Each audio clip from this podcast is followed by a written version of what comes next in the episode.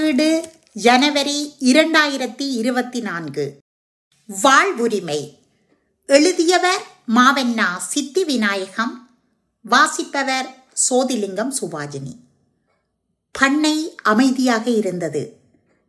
விலங்கு சமூகத்தின் பேசவல்ல அதிகாரியான பன்றி பிரதிநிதி தேவன் பேசிக்கொண்டிருந்தான் தோழர்களே ஆதிமனிதர் மனிதராக இருக்கவில்லை. விலங்குகளான எம்மிலிருந்து கூர்ப்படைந்தவர்களே மனிதர்கள். அவர்களுக்கு தாய்மொழி ஆதியில் நாம் பேசிய விலங்கு மொழிதான். விலங்காக நாடோடியாக நாகரிகமற்ற காட்டு மனிதராக கற்களை பயன்படுத்தி வேட்டையாடி வனாந்தரங்களில் அலைந்த காலம்தான் அவர்களது மிக நீண்ட காலம். ஆதிமனித இனத்தின் சேப்பியன்ஸ் முன்னோர்கள் ஆப்பிரிக்காவில் விலங்கினத்திலிருந்தே தோன்றியதாகவும் பிற இடங்களுக்கு அங்கிருந்தே அவர்களின் பரம்பல் தொடர்ந்ததாகவும் இன்றைக்கு அவர்களது அறிவியல் ஆய்வுகள் கூறுகின்றன. பல்லாயிரம் வருட வேட்டை வாழ்வு அவர்களது கற்காலம் என்றழைக்கப்படுவது. கற்களுக்கு பதிலாக அவர்கள் இரும்பை அறிந்து அதை பயன்படுத்தி நிலையான ஓர் இடத்தில் வாழ தலைப்பட்ட காலம் இரும்பு காலம். அப்போதுதான் அவர்கள் பேசிய எமது மொழி நாம் அறியாத எழுத்தாகின்றது. அந்த எழுத்தில் அவர்கள் எழுதிய முதல் வரலாறு எம்மை போன்ற மிருகங்கள் தமக்காக பிறந்தவை என்பதுதான். அவர்கள் அந்த வரலாறு எழுதுவதற்கு முன்னரும் அவர்களது மூதாதைகளான மிருகங்களாகிய எம்மைத்தான் அளித்தார்கள். வரலாற்றுக்கு பின்னரும் எம்மை அளிக்கின்றார்கள். எதை உண்பது என்றறியாமல் எல்லா விலங்கையும் போல மாமிசத்தை தேடி வேட்டைக்கு புறப்பட்டவர்கள்தான் இந்த மனிதர்கள். ஆனால் அவர்கள் தன் உணவிற்காய் மட்டுமே எம்மை அளிப்பவர்கள் அல்ல. வெறும் வீரம் காட்ட எம்மை அளிப்பவர்கள். எம்மை கொள்கிற வேட்டைக்கலையில் சிறந்தவரும் எல்லோரையும் விட பலசாலியுமானவர் எவரோ அவரே அவர்களின் தலைவனானான். அவனே அவர்களுக்கு அரசன். அரசன் காட்டில் வாழும் விலங்கின மக்களுக்கு தான் பலசாலி என்று நிரூபணம் செய்யும் கட்டாயம் இருந்தது. ஆகையினால் வேட்டைக்கு சென்று காட்டு விலங்குகளை சரமாரியாக கொன்று அவற்றின் தலையை வெட்டி தனது அரண்மனையில் வைக்கும் பழக்கம் இருந்தது. சிங்கம் புலி யானை சிறுத்தை தலைகள் மான் கொம்பு காட்டெருமை கொம்புகள் என எம் தலைகள் அவர்களின் காட்சி பொருள்களாயின. தேவனே வீரமிக்கவனுக்கே இவ்வாழ்க்கை என்றும் இங்கு பலம் உள்ளதே வாழும் என்றும் கொண்டால் பன்றிகள் எங்காவது போர் புரிந்த வரலாறுண்டா? என்றது கேட்டுக்கொண்டிருந்த சிற்றலி. நகை நீ கேளாய் தோழி அல்கல் வயனாய் எறிந்து வன்பரல் தளியி இளையர் எய்துதல் மடக்கி கிளையோடு என்கிற அகநானூற்றின் இருநூற்றி நாற்பத்தி எட்டு பாடலை பன்றி வீரத்திற்காக பாடியவர் கபிலர். இது கதையென்று கருதாதே நீரில் கண்ட காட்சி என்று சாட்சி பகர்ந்தவர் அவர். காடு சூழ் மலை மீது கடும் வேட்டையாடவென நாய்களை ஏவியபடியே வேட்டுவர்கள் விரைந்த போது பாய்ந்து பயந்து எம் பன்றி கூட்டம் பல்வேறு திசைகளிலே சிதறியோட தாய்ப்பன்றியொன்று தன் குட்டிகளுடன் தவியாய் தவித்து தடுமாறியது. தன் துணைவிக்கும் குட்டிகட்கும் நேர்ந்த கதி தாங்காமல் அதன் ஆண் பன்றி அவ்வேடர்களை தடுத்தெதிர்த்து தலை நிமிர்ந்து உருமியது தாவி தாண்டி சீறியது. சற்றே வேடுபவர்கள் பயந்து தடுமாறிய வேளை தாய்ப்பன்றியையும் குட்டிகளையும் தலைத்திருந்த புதரோரம் ஒழித்துவிட்டு தான் மட்டும் ஆண்மையுடன் வழியின் குறுக்கே நின்று எதிரே வரும் வேடுவரை அடித்து வீழ்த்த ஆயத்தமாய் நின்ற அந்த ஆண் பன்றியின் ஆவேசத்தைக் கண்டு கது கலங்கினான் வேடன் என்று. எம் பன்றி புகழ் பாடுகிறது அகனானோரோ கொடுங்காற்றிற்கும் பனியா புல்லிற்கும் ஓர் தனி வீரம் இங்குண்டு என்றான் தேவன். மிருகங்கள் ஆரவாரத்தோடு கால் தட்டின. செட்டை அடித்தபடி மூலையில் இருந்த மயில் பிறந்து செத்து போகிற இந்த உலகில் நிலையானதென்று எதுவும் இல்லை என்றது. மேடைகளில் ஆர்ப்பாட்டமாக பேசி தம் மொழி சொல்லாட்சிகளில் திளைத்து மாற்று மொழி கடன் பெற்று அடுக்குமொழி பேசி வெறும் பேச்சை அலங்காரமாக பயன்படுத்தி இந்த உலகை சீரழித்து தாம் தலைவனாகும் பேச்சாளர் பெரும்படையினரின் கையில்தான் இந்த உலகம். அப்பாவி மனிதர்களை அவர்கள்தான் ஏமாற்றுகின்றார்கள். அவர்கள் எதை பேசுவார்கள் என்பதற்கே வீணாய் போன இந்த உலகம் தவம் கிடக்கிறது. அவர்களின் வெற்றி பேச்சு வாரிசுகளே மறுபடி மறுபடி உலகமெங்கும் தலைவர்களாக தோன்றிக் கொண்டே இருக்கின்றார்கள். இவர்களை வைத்தே மானிட நாகரிகம் வளர்ந்ததென இந்த மூடர்கள் நம்பிக்கை உருவாக்கி வைத்திருக்கின்றார்கள். அவர்களின் தலைமணி மணி நேர பேச்சின் முடிவில் எதை பேசினார்கள் என்றால் எதுவும் இருக்காது. ஆனால் அவர்கள்தான் உலக சிந்தனையாளர்கள் கோட்பாட்டாளர்கள் அறிவார்ந்த விவாதங்கள் நடத்தும் தத்துவார்த்திகள் பேராசான்கள் என பெயர் பெறுகின்றார்கள் என்று கோபமாக பேசியது மூலையில் நின்று மயில். நீங்கள் பேசுவதற்காக இதை சொல்லவில்லை தேவன். இலங்கை அமைச்சன் ஒருவன் பாராளுமன்றில் மயிலாகிய நான் உட்பட ஆறு விலங்குகளை இலங்கையில் அழிக்க வேண்டுமென்று பேசி தீர்மானம் நிறைவேற்றிய அநியாயத்தை நினைந்து அழுகின்றேன் என்றது அது. தேவன் தொடர்ந்தார். இந்த மனித சமுதாயம் நாகரிகத்தை தொடங்கிய இடம் நாம் வசித்த காடுதான்.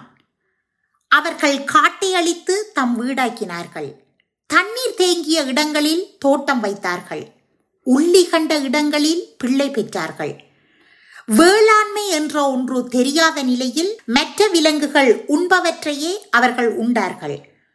கிழங்குகள் விதைகள் பழங்கள் மற்றும் வேட்டையாடப்பட்ட விலங்குகள்தான் அவர்களின் உணவு. இவ்வாறு மனித மிருகம் சக மிருகச் சதை மீது கொண்ட பற்று விலங்குகளை வீட்டில் வளர்க்கும் பழக்கத்துக்கு வழிவகுத்தது. ஆடு கோழி மாடு முயல் மற்றும் நல்ல இறைச்சி உள்ள விலங்குகள் வீட்டில் வளர்க்கப்பட்டு பின் இவற்றை கொன்று உணவாக மாற்றினார்கள் மனிதர்கள். கொடிய பெரிய விலங்குகளை கொல்லவும் அவற்றின் தாக்குதலிலிருந்து தன்னை காத்து கொள்ளவும் பிறரது உதவி தேவைப்பட்ட போது அவர்கள் ஒரு குழுவாக தமக்குள் இயங்கி பின் அதுவே சிறு சமுதாயமாக மாறத் தொடங்கியது. அவர்களது மூதாதையாரான சேப்பியன்ஸ்கள் வரலாறு முற்றிலும் வேட்டையாடிகளாகவும் உணவு சேகரிப்பவர்களாகவுமே இருந்தனர். விலங்குகள் மனிதராக பரிணாம வளர்ச்சி நிலையை அடையும் வரையில் எம்மை போலவே அவர்களுக்கும் தேவையானவை உணவு கல்வி தங்குமிடம். இவை மூன்று மட்டுமே. அவர்களுக்கு அடிப்படை. பசி தாகம் காமம் துக்கம் இவைதான் விலங்கின் தேவைகள். தனது தேவைகளை பூர்த்தி செய்ய மனிதர் சிந்திக்க ஆரம்பித்தனர். வேட்டையாடி உண்பதற்கு பதில் ஆபத்தில்லாமல் உழுது வேளாண்மை செய்து சாப்பிட்டால் நல்லது என்று கண்டனர். அனுபவத்திலிருந்து கிடைக்கக்கூடிய அறிவோடு ஆழ்ந்த சிந்தனை கல்வியையும் கற்றனர். கல்வி கற்ற சிந்தனை கொண்ட மனிதர்கள்தான் இந்த சமூகத்தை தமக்கென சுயநலமாக்கி கட்டமைக்கின்றனர். அதிலும் நன்றாக சிந்திக்க தெரிந்தவன் எவனோ அவன்தான் இந்த மனிதனை ஆள்கின்றான் அடிமை கொள்கின்றான் மனிதர் மகா விலங்கு. அதனால்தான் அவர்களது அடிப்படை தேவைகளை யார் பூர்த்தி செய்கின்றார்களோ அவர்களுக்கு விழுந்து விழுந்து அடிமையாகின்றார்கள். மனிதர்களுக்கு பாதுகாப்பு தந்து அவர்களின் பிரச்சனைகளை பூர்த்தி செய்கின்ற அரசன் அவர்களிடம் வரி வசூலித்துக் கொண்டு தனது செல்வத்தையும் பெருக்கிக் கொண்டான். இங்குதான் பணம் என்ற முறை உருவாக்கப்பட்டது. வேலைக்கு சென்று கொண்டு வரும் பணத்தில் தனக்கு தேவையானதை செய்து கொள்ளலாம் என்ற முறையும் உருவாக்கப்பட்டது. அவரவர் செய்யும் தொழிலுக்கேற்ப பணம் வழங்கப்பட்டது. அவர்களுக்குள் அதனால் பொருளாதார ஏற்றத்தாழ்வு ஏற்பட்டது. இதே நிலைமைதான் இன்றும் நிகழ்ந்து கொண்டிருக்கின்றது. மனிதர்கள் தமக்கு மட்டும் பிரச்சனை இல்லாத வாழ்க்கை வாழ விரும்பும் ஒரு சுயநல விலங்கு. தான் நிம்மதியான வாழ்க்கை வாழ வேண்டும் என்பதற்காக எந்த எல்லைக்கும் செல்ல விரும்புபவன். தனது நிம்மதியான வாழ்க்கைக்கு இவ்வளவு பணம் வேண்டும் என்று தெரிந்து கொண்டு அதற்கான படிப்பை படிக்கின்றான் அல்லது ஒரு வேலையை கற்றுக்கொள்கின்றான். அதனை வைத்து வேலையை பெற்று மேலும் பணம் சம்பாதிக்கின்றான். தனது தேவைகளை பூர்த்தி செய்ய இவ்வாறு இயந்திர முறையில் சிக்கிக் கொள்கின்றான். மற்றைய மனிதர்களை வைத்தே அந்த பணத்தை தான் ஈட்டுகிறான். அந்த பணம் அவனுக்கு கீழ் வேலை செய்யும் இயந்திர மனிதனின் அடிப்படை தேவைகளை பூர்த்தி செய்கின்றது. உணவு உடை வீடு கைபேசி கணினி வாகனங்கள் என அவன் தன்னை அதன் மூலம் செழுமைப்படுத்துகின்றான். வாகனங்கள் இல்லாத அற்றை நாளில் மனித இனத்தின் பொருட்களை கொண்டு செல்லும் திறனில் மாபெரும் மாற்றத்தை ஏற்படுத்தியவை இம்மினமான கழுதைகள்தான் என்றது தேவனுக்கு முன்பாக படுத்திருந்த கழுதை. ஓம் ஓம்! ரோமானியர்கள் கோவேறு கழுதைகளைத்தான் இராணுவ உபகரணங்கள் மற்றும் பொருட்களை கொண்டு செல்வதற்கும் நாடுகள் பிடிப்பதற்கும் பயன்படுத்தினர் என்பது வரலாறு என்றது சத்தமாக சிரித்தபடி குதிரை குரு. கோவாறு கழுதை என்றால் என்ன? என்றது வெள்ளேந்தியாக சிவப்பியாடு குதிரைக்கும் கழுதைக்கும் பிறந்த கலப்பினம்தான் கோவறு கழுதை என்றது குதிரையான குரு. கழுதைக்கு கடும் கோபம் கோவறு கழுதை என்றால் அரசனேறிய கழுதை என்று அர்த்தம் என்றது தன் காலை உதைத்தபடியே சத்தமிட்டது கழுதை. தேவன் அவற்றை சமாதானமாக்க பெரும்பாடுபட்டான். கொலைகார அரசனை விட குதிரை சிறந்ததில்லையோ? என்று கழுதையை சீண்டியது குதிரை. மனிதர் தவறு செய்வதற்கும் மிருகங்களை கொல்வதற்குமே கையுடையவனாய் இருக்கின்றான் என்றும் தம் முன்னுள்ளவற்றை பற்றி அவதூறு பேசுவதற்கு மட்டுமே அவன் வாய்களை பரிணாம வளர்ச்சி உருவாக்கியது என்றது காட்டு முயல். கோழி குஞ்சுகளோ வெண்பஞ்சு கட்டிகள் என்று தம்மை கொஞ்சுகிற மனிதன் எம்மை கொல்வானா என்றன. அவன் வளர்த்த கோழிகளை துரத்தி பிடிப்பதை தமக்கு விளையாட்டு கற்றுக் கொடுப்பதாகவும் தம் செட்டைகளை உரிப்பதை சவரம் செய்வதாகவும் சுடுநீருள் அமுக்கி கழுவுவதை தமக்கு யக்குசி பாத் தருவதாகவும் மஞ்சளும் மசாலாவும் தடவுவதை தம்மை அழகாக்கி மேக்கப் செய்வதாகவும் ஆயுதம் கொண்டு அறுக்கின்ற போது தம்மை காக்கிற அபாய இரட்சகர்களின் ஆபரேஷன் ஆயிருக்கும் என்று கோழிகள் தம்மை வளர்க்கிற மனிதர்களை இன்று வரை நம்புகின்றன. அவர்களை நம்பி அவர்கள் பின்னாலேயே அலைகின்றன. இப்படித்தான் உலக மனிதர்கள் கண்மூடித்தனமாக பலரையும் நம்புகின்றனர். இத்தகு ஏமாந்த சோனகிரிகள் இருக்கும் வரை இங்கு மனிதருக்கு எதிராக எந்த மயிரையும் பிடுங்க முடியாதென்றது மூலையில் இருந்த முரட்டுக்காகமான சுடலை. பன்றியான தேவனில் சுடலைக்கு என்றும் அவன் நம்பிக்கையே அதற்கு முக்கிய காரணம் அவன் மற்றைய விலங்குகளுக்கெல்லாம் போராளி விலங்குகள் மணமுடிக்க கூடாது என்று கட்டளை பிறப்பித்து விட்டு தான் மட்டும் பக்கத்து அறை பன்றியை தூக்கி வந்து புணர்ந்து பிள்ளை பெற்றுக்கொண்டதுதான் அவன் பேச்சை நம்பு இவன் பேச்சை நம்பாதே என்றெல்லாம் புத்திமதி சொல்கின்றீர்கள். ஆனால் முதலில் உன்னிடமே நீ நம்பிக்கை வை. எல்லா ஆற்றல்களும் உனக்குள்ளேயே உள்ளன என்பதை முதலில் நீ உணர்ந்து கொள். நீ பேசுவதைப் போலவே வாழ்நாளில் எப்போதும் இருக்க பழகு இந்த மனிதர்கள் போல சொல்வது ஒன்று செய்வதொன்றாக இருக்க வேண்டாமே என்றது தேவனை வெறுப்போடு பார்த்தபடி காகம். தேவனுக்கு காகத்தில் மிகுந்த எரிச்சல் வந்தது.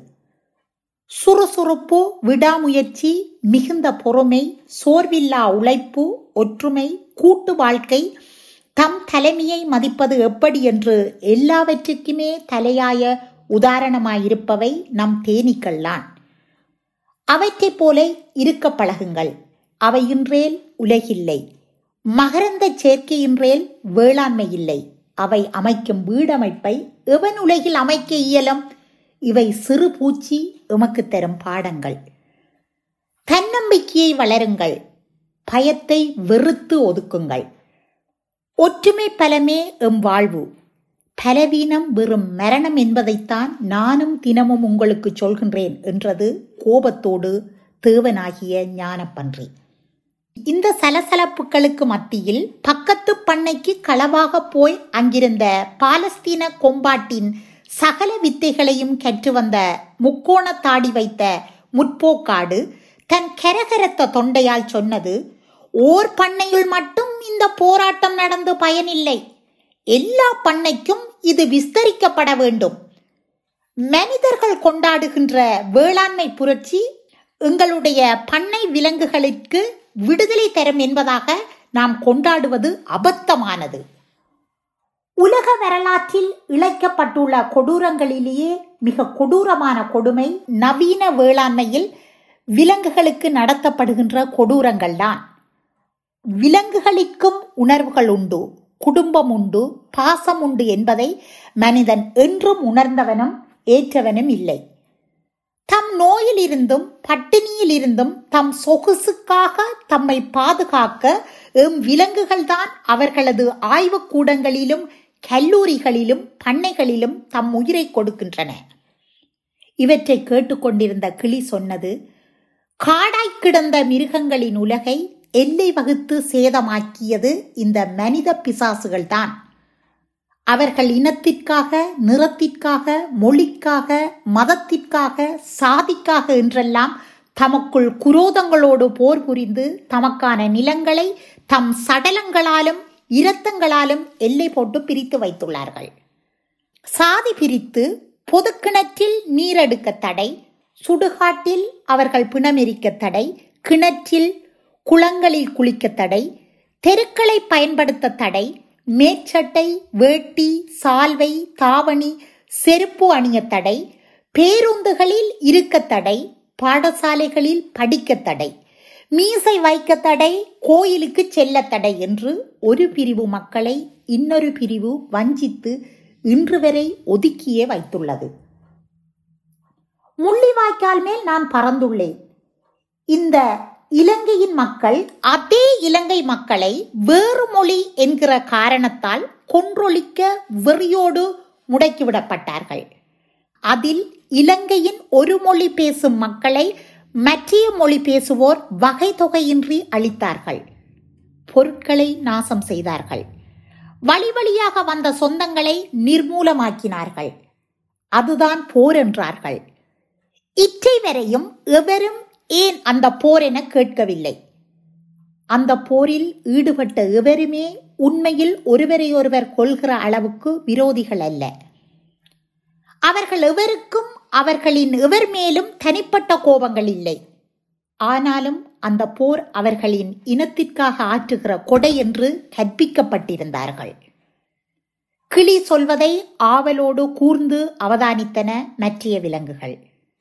ஆனால் அதை கேட்டுக்கொண்டிருந்த பன்றியான தேவன் கோபத்தோடு கேட்டான் ஆமா நீ மனிதரோடு அதிகமாகவும் நெருக்கமாகவும் அதிலும் முதலாளி திரவியத்தோடு மிக நெருக்கமாகவும் இருப்பதாக சொல்கிறார்களே. உண்மையில் எம்மை பற்றிய செய்திகளை நீதான் உன் பேசும் மொழியறிவால் அவர்களுக்கு சொல்லி வருவதாக எம் புலனாய்வு பிரிவினர் சொல்கின்றார்களே. உண்மையா அது? கேள்வியில் இறுக்கம் இருந்தது இனிமேல் திரவியத்தின் தோள்களிலோ கைகளிலோ நீ இருக்கக்கூடாது. கிளியை எச்சரித்து அனுப்பினான் தேவன். கிளிநொச்சி முருகனுக்கு அன்று சூரன் போர். இத்தாலிக்காரை ஸ்டெஃப்னியை திரவியம் சூரம்போருக்கு அழைத்துச் சென்றிருந்தான். கோவிலிலிருந்து அழகான திருப்புகழ் ஒலித்தது.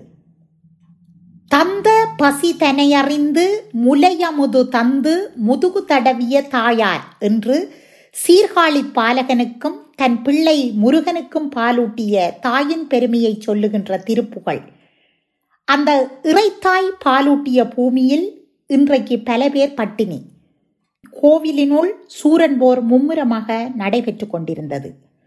வெளிநாட்டுக்கு போன பலரும் கூட உள்ளூரில் சூரன் போரை கண்டுகளிக்க வருவது இப்போதெல்லாம் ஒரு கலாச்சார வளமை. அதிலும் அவர்கள் பிள்ளைகள் பேரப்பிள்ளைகள் அதிலும் வெளிநாட்டில் கல்யாணம் கட்டிய விரும்பி இருக்கிற வெள்ளையர்கள் கருப்பர்கள் சீனர்கள் என்று பலரையும் கையோடு கூட்டி வந்திருந்தார்கள். அவர்கள் தமிழ் தவிர உலகின் அனைத்து மொழிகளையும் பேசினார்கள். கிளிநொச்சி முருகன் கோவிலினுள் ஸ்டெஃப்னி நுழைந்த சமயம் சூரன் தன் தம்பியாகிய தாரகாசூரனை முருகனை அழிக்க அனுப்பியிருந்தான். முருகனை அழிக்க பல வகைகளில் முனைந்த தாரகாசுரனின் பதுங்கி பாய்ச்சலை கண்டு ஸ்டெஃப்னி பலமாய் கைதட்டினாள். நோனோ நீ முருகனுக்குத்தான் கைதட்டணும். இது அவனது எதிரி என்றான் திரவியம். ஸ்டெஃபனிக்கு சிரிப்பு வந்தது. சேவலும் மயிலுமாக்கி எதிரியை ஏற்றுக்கொண்ட முருகனை தொழும் இந்த மனிதர்கள் தங்கள் எதிரிகளை இல்லாதொழிக்கவே என்றும் நினைக்கின்றார்கள். கோவிலில் கூட்டம் கலைய பண்ணைக்கு வந்தனர் திரவியம் தம்பதிகள். திரவியம் நேராக அன்பே என்று அழைத்தபடி கிளியை சென்று பிடித்தான். அதன் தலையை தடவினான். கையில் வைத்து உணவு கொடுத்தான். கிளி முதலாளி கையுணவை விரும்பி கொத்தி சாப்பிட்டது. கூட்டமா போடுறீங்கள் கூட்டம் என்று ஆத்திரத்தோடு மிருகங்களை பார்த்து சொல்லியபடி கிளியோடு நடந்தான் திரவியம். கிளியின் துரோகத்தனத்தை நொந்த மனத்தோடு நினைத்த விலங்குகள் முகத்தில் எள்ளும் கொள்ளும் வெடித்தது.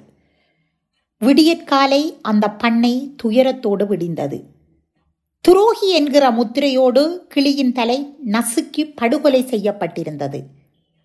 அந்த கிளிக்காக எந்த விலங்குகளும் அழுததாக தெரியவில்லை.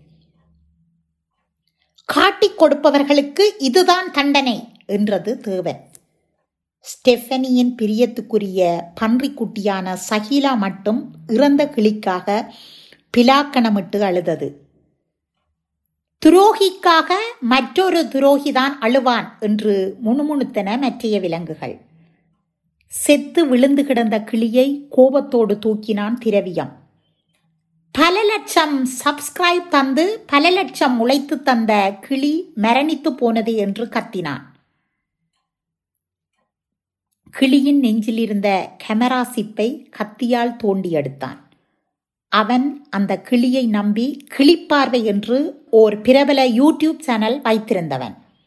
அது பறந்து பறந்து பிடிக்கிற அத்தனை காட்சிகளையும் தன் காட்சி என பதிந்து பணம் சேர்த்தவன் திரவியம். அப்போ கிளி துரோகி இல்லையா? விலங்குகள் துக்கித்தன. தொடரும்.